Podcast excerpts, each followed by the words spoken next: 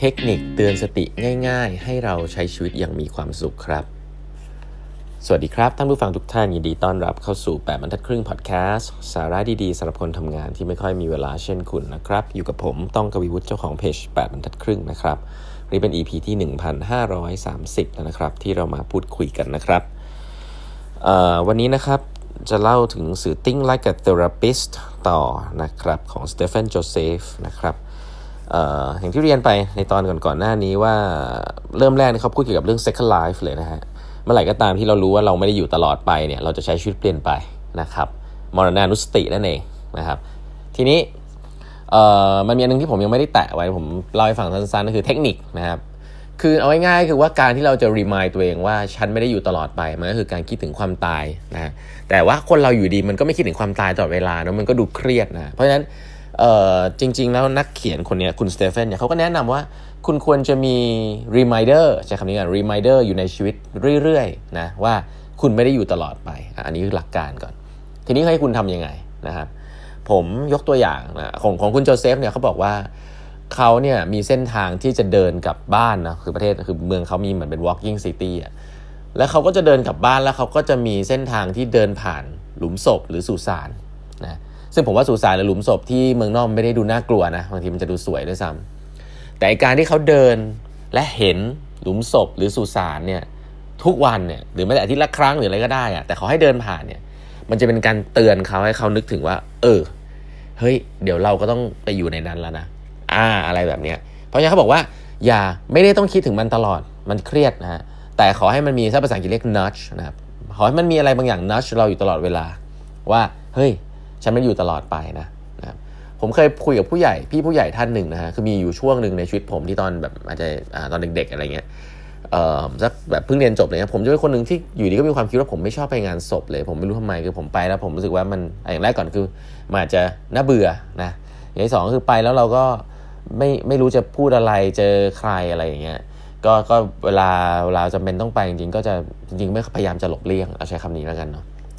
แต่ว่าผมคิดว่าพอโตขึ้นมาแนวคิดนี้มันเปลี่ยนไปจากพี่ผู้ใหญ่ท่านหนึ่งครับพี่ผู้ใหญ่ท่านเขาบอกว่าเเวลาคุณไปงานศพเนี่ยช่วงแรก ๆ เนี่ย คุณก็จะนั่งอยู่ข้างหลังนะครับแล้วคุณก็ไม่ได้สนใจอะไรแขกอะไรมากใช่ไหมครับ ก็ไม่มีอะไร แต่เมื่อคุณอายุเยอะขึ้นเนี่ย ทุก ๆ ครั้งที่คุณไปงานศพเนี่ยน่าสนใจคือคุณจะได้นั่งใกล้ใกล้กับใกล้กับประธานในพิธีมากขึ้นจนกระทั่งเมื่อคุณอายุเท่าหนึ่งเนี่ย คุณจะนั่งอยู่หน้าสุด นะครับแล้วคุณก็อยู่ใกล้ๆกับ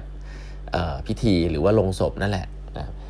ทุกๆ ครั้งเนี่ยมันทำให้เป็นกุศโลบายว่าคุณเนี่ยเข้าใกล้ความตายมากขึ้นเรื่อยๆเมื่อคุณอายุเยอะขึ้น ก็อยากใช้ชีวิตให้ประมาทอ่าอะไรแบบนี้ ซึ่งผมว่าเออก็เป็นแนวคิดที่ดีนะแล้วหลาย ๆ ครั้งพี่ๆเนี่ยก็เออรู้สึกว่าการไปงานศพก็ก็เป็นการรีมายตัวเองที่ดีนะครับแล้วก็หลายครั้งเขาบอกว่าตอนตอนอายุเยอะก็เหมือนเป็นการไปเจอเพื่อนอะไรอย่างเงี้ยซึ่งผมคิดว่ามันก็เป็นมรณานุสติแบบหนึ่งและในชีวิตผมเนี่ยก็ต้องบอกว่าจริงนะฮะ ตอนนี้เนี่ยผมล่าสุดก็ได้ด้วยหน้าหน้าที่การงานหลาย ๆ อย่างเนี่ยก็ได้มีโอกาสเป็นประธานในพิธีในการสวดงานศพแล้วนะครับ ก็เป็นประสบการณ์ที่แปลกสำหรับผมนะ แต่ผมคิดว่าในอนาคตคงเป็นเรื่องปกติแล้วแหละนะครับ ซึ่งการหาโมเมนต์ที่จะตักเตือนตัวเอง อันนี้เป็นเทคนิคนะสำหรับสำหรับหนังสือนี้ถือว่าเป็นเทคนิคในการที่ทำให้คุณมีชีวิตใช้ชีวิตได้อย่างมีความสุขมากขึ้น คือการเตือนตัวเองว่าเฮ้ย ใช้ชีวิตเดียวนะ มีชีวิตเดียวนะครับ ก็จะใช้ยังไงก็ใช้ไปไม่ต้องฟังเสียงคนรอบข้างมากนะครับ อีกอันนึง ซึ่งเป็นเทคนิคนะครับ ซึ่งอันนี้ลิงก์กับครั้งที่แล้วที่เล่าให้ฟังก็คือเรื่องของ self regard นะครับทุกๆคนเนี่ยมีชุดความคิดอะไรบางอย่าง ซึ่งติดตัวมาตั้งแต่เด็กต้องใช้ว่าตั้งแต่เด็กนะ เพราะว่าสิ่งเหล่านี้มันเหมือนมันฝังชิปเข้าไป แต่ละคนแต่ละ character เกิดจากครอบครัวเลี้ยงดูแน่นอนนะครับ จะมากหรือจะน้อย ทีนี้ที่ผมเล่าให้ฟังครั้งที่แล้วไปว่า มันก็มี ถ้ามันถ้าหนังสือเนี้ยเขาบอกว่าถ้ามันเป็นมันไม่ค่อยดีก็คือเรียกว่า conditional self regard นะครับก็คือคุณพ่อคุณแม่อาจจะบอกอะไรตอนเด็กว่า เธอทำอย่างนี้สิดีเธอทำอย่างนั้นสิดีนะเธอทำอย่างนี้แล้วเธอจะเป็นคนเก่งเธอทำอย่างนี้แล้วฉันจะรักเธอหรืออะไรอย่างเงี้ยอันเนี้ยคือ conditional self regard ซึ่งมันอยู่ในหัวมันเป็นชุดความคิด กับอีกแบบหนึ่งคือ unconditional self regard ก็คือฉันรักเธอ no matter what เธอทำไปเลยอ่าอะไรแบบนี้ ซึ่งเขาบอกว่า ในเชิงของการที่เป็นนักจิตบำบัดเทอราปิสเนี่ยเขาบอกมันมีเอ็กซ์ไซส์หนึ่งน่าสนใจเอ็กซ์ไซส์น่าสนใจแล้วก็การเป็น therapist เนี่ยเหมือนเป็นการ train นะครับให้ตัวเองเนี่ยให้ unconditional self regard กับคนอื่น เชื่อไหมครับว่าผู้ป่วยหลายคนเนี่ยทั้งชีวิต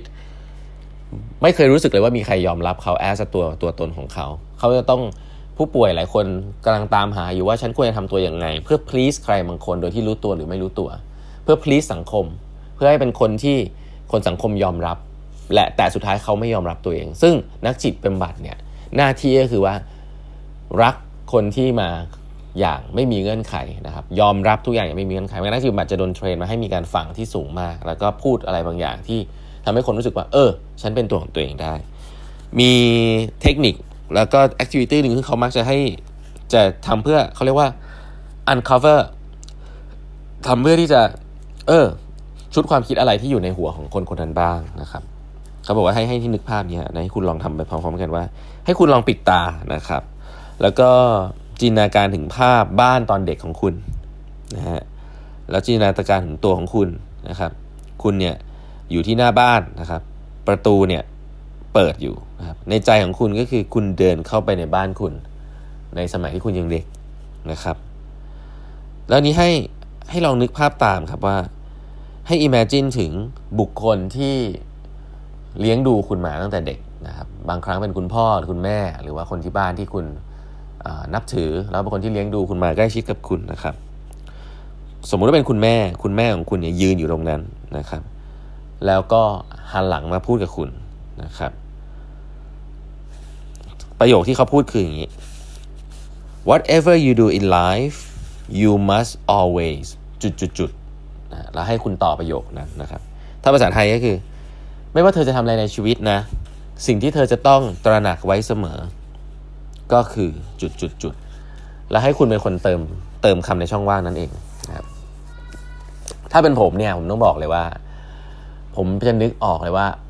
คุณพ่อคุณแม่ คุณแม่ของผมเนี่ยจะอาจจะพูดว่า คุณต้องอประหยัดอะอะไรอย่างเงี้ยหรือว่าต้องเรียนเก่งตั้งใจเรียน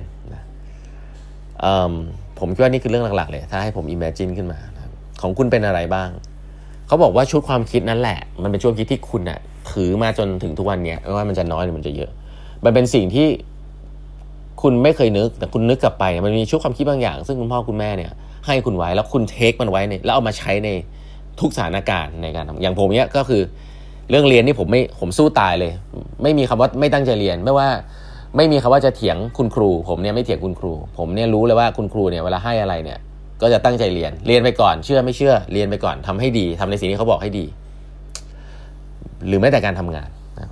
ถามว่ามันดีไหม ผมก็ต้องบอกว่ามันก็ดีในบางช่วงของชีวิตเนาะ แต่ช่วงชีวิตนี้ไม่แน่ใจนะ แต่ก็ต้องบอกว่าไอ้เซตความหรือการประหยัด ผมเนี่ยเป็นคนที่ต้องบอกว่าทุกวันนี้ที่บ้านหรือ หลายๆคนก็บอกว่า เป็นคนที่แบบไม่รู้จะเอาเงิน คือจะชอบบอกไงว่าเออเวลาได้ได้เงินมา ก็ไม่รู้จะเอาไปใช้ซื้ออะไร เพราะไม่ค่อยอยากได้อะไร แล้วก็เหมือนกับประหยัดละใช้คำนี้แล้วกันเนาะซึ่งชุดความคิดนี้ไม่ได้เกิดจากผมอยู่ดีเป็นคนประหยัดนะผมก็รู้ว่าพ่อแม่ผมเป็นคนประหยัดแล้วก็บอกเรื่องนี้มาโดยตลอดนะเพราะว่าครอบครัวเราก็ไม่ได้มีอะไรมากมายตั้งแต่เด็ก ๆ สิ่งเหล่านี้ของคุณคืออะไรชุดความคิดนี้แหละนะฮะอาจจะเป็นชุดความคิดที่ตอนเด็กๆเนี่ยคุณพ่อคุณแม่บอกไว้เยอะ แล้วก็บางเรื่องอาจจะเป็นการที่คุณได้ความรักจากการที่คุณทำสิ่งเหล่านี้ สิ่งนี้เขาเรียกว่า conditional love นะซึ่งเติบโตมาเนี่ยจริงๆช่วงความคิดนี้คุณไม่ต้องเป็นแบบนั้นก็ได้นะครับแล้วก็สถานการณ์เปลี่ยนไปเนี่ยคุณก็เปลี่ยนได้นะแต่ช่วงความคิดนี้คุณต้องนึกให้ให้ให้ดีว่ามันเป็นตัวคุณอยู่พอสมควรนะครับแล้วก็สิ่งแวดล้อมถ้ามันเปลี่ยนไปเนี่ยบางทีแล้วการที่คุณไขว่คว้าว่าจะต้องทำสิ่งเหล่านี้ให้ดีอยู่เสมอเนี่ยบางทีก็อาจจะไม่จริงนะครับมีคำถามนึงเขาถามด้วยซ้ำนะว่ามีกฎอะไรไหมในการใช้ชีวิตที่คุณเอามาใช้ในชีวิตที่คุณอยู่ในหัวคุณที่คุณลองคิดดูที่บางทีแล้ว ในบางจุดของชีวิตมันอาจจะไม่ relevant แล้วหรือไม่อัปเดตแล้ว อย่างตะกี้ที่ผมพูดไปถ้าให้ผมพูดไวๆผมคิดว่าชุดความคิดที่แบบ เฮ้ยตั้งใจอะไรมากๆ ตลอดเวลาเนี่ย พออายุเท่านี้แล้วมันเป็นการเลือกมากกว่าว่ามันไม่ใช่เป็นการให้คนมาบอกว่า คุณต้องตั้งใจเรื่องอะไร แต่มันกลับไปเลยว่าเฮ้ยชุดความคิดตอนเด็ก ๆ ของผมเนี่ยไม่มีเลยนะฮะที่จะบอกว่า เธอต้องหาตัวตนของเธอให้เจอ เธอจะมีความสุขได้ก็ต่อเมื่อ เธอพยายาม